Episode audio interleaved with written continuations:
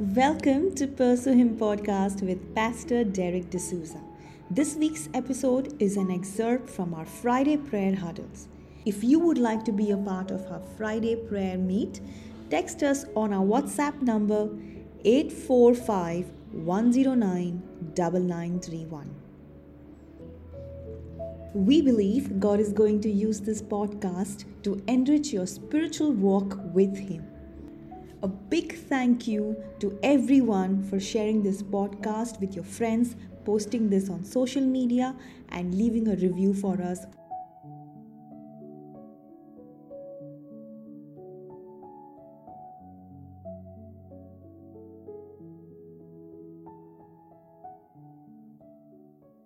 The Bible says the most refined man among you. That means I want you to picture the most perfect man among you in your community is eating his own son.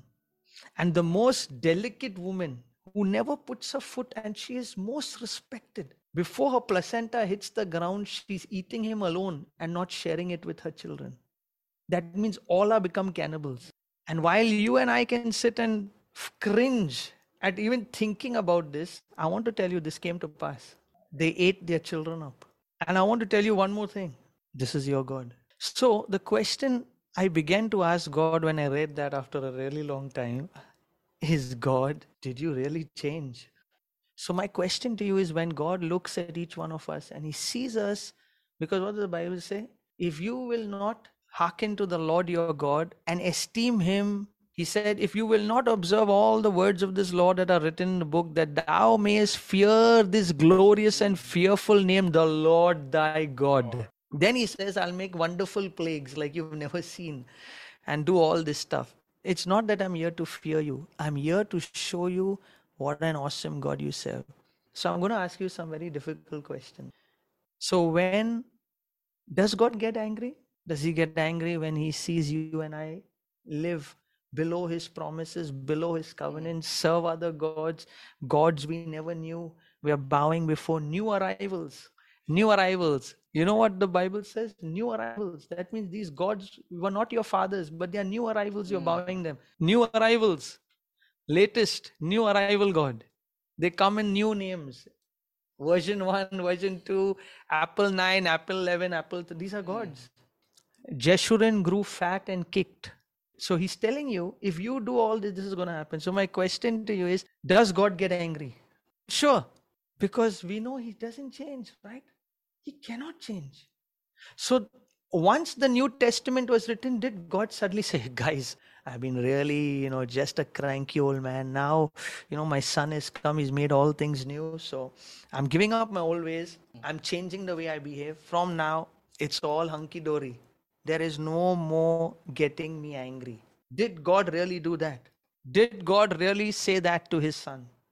Well done, my son. Because you've done this now, from today, I'm no more angry.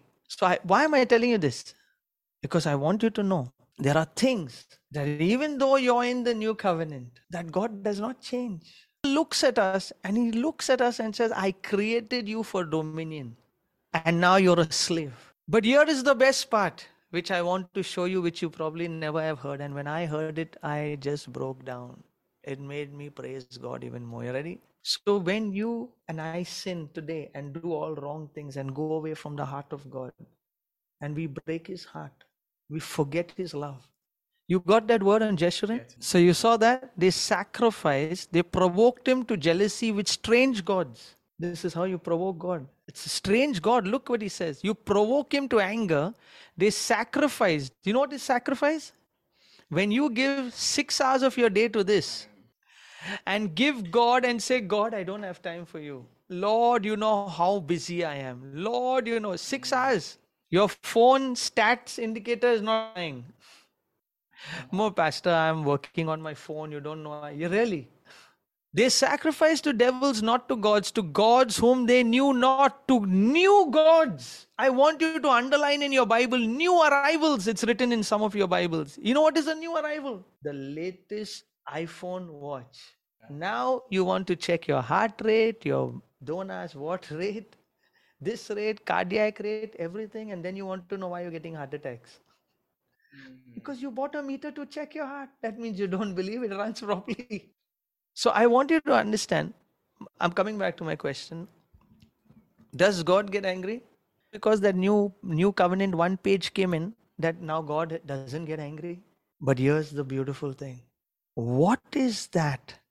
That even though he gets angry, the lightning that hits your building, that should have hit you in your bathroom, that should have hit you in your toilet, that should have hit you in your garage, mm. that should have hit you when you walked on the road, still hits your building and not you. Mm. What is that one thing that keeps him smiling even though you provoke him by a new arrival? Can I introduce you to that one thing? You see, before the throne of God, the Bible says the Ark of the Covenant. When God looks at that ark, his anger gets satisfied. That's why I want you to know God does get angry, but his wrath is satisfied because there is someone's blood that is in that ark that was shed for you and for me and for our forgiveness. So, what happens to God really when He looks at humanity till today? When a man wants to become a woman, a woman wants to become a man, a man becomes gets married to a man.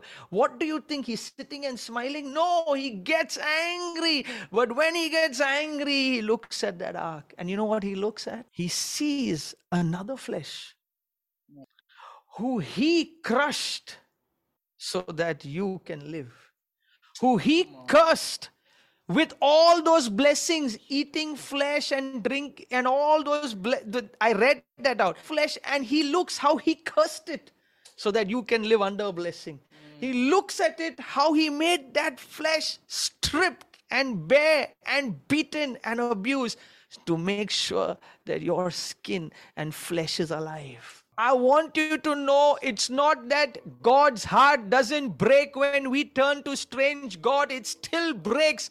But there is something in heaven that makes and satisfies his wrath when he looks at it. He looks at the son whom he crushed so that you will live. The son that he broke, that you may be alive. The son that he crucified, that you may live an abundant life. The son whom he made into a curse that you might live under the blessing. This is what I want to introduce you to. This is the grace of God.